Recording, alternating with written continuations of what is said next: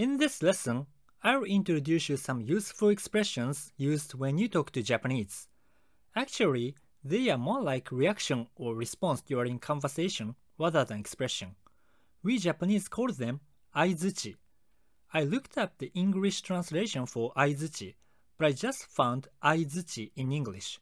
I couldn't find the right translation in English.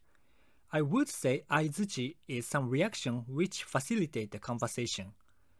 We use them to avoid from being silent and show our attitude that we are actively listening to what the speaker says. They are extremely important in Japanese conversation. If I don't use aizuchi in right way, my wife get angry because she thinks I'm not listening to her talk. Anyway, let's start with so desu ne. You might have heard so desu ne if you have watched Japanese news or something. It's commonly used aizuchi.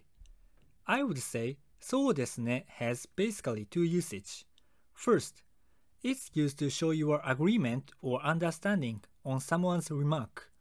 But be careful, we often use it even though we don't actually agree or understand what someone talks just to let the conversation goes. It might be one of the causes which makes foreigners think, I don't understand what Japanese is actually thinking. Second usage, we often use そうですね to make time to think when we are asked some questions.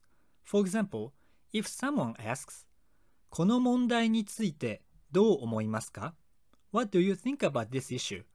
And I say, そうですね to make time for response. そうですね is used in the formal speech. You can use そうだね for the casual speech. You realize how frequently we Japanese use そうですね sometimes even overusing. Next aizuchi is なるほど This is also used very often. なるほど is used to show that you understand someone's remark or explanation. Someone explain blah blah blah blah なるほど like this. But again, be careful, we sometimes use なるほど although we don't understand what speaker says just to let the speaker keep talking. In our mind, we don't want to disturb the speaker, so just let the conversation goes. You can use なるほど in both formal and casual speech. You need to remember Japanese wouldn't often show their real feeling or mind to coordinate with the situation. Of course, it's generalities, but it's meaningful to keep it in your mind. The last aizuchi is A. A is used to show that you are actively listening to what the speaker talks. For me, A doesn't have the meaning, but it's just reaction. You can also use hi, but if you use hi too many times for reaction, it might sound rude. In my personal opinion, A is better when you react many times. If I demonstrate these aizuchi, the conversation would be ええ、ええ、ええ、そうですね。ええ、なるほど。はい、ええ、そうですね。like this. There are lots of other aizuchi, so if you are interested, please try to check them online. Let me wrap up this lesson.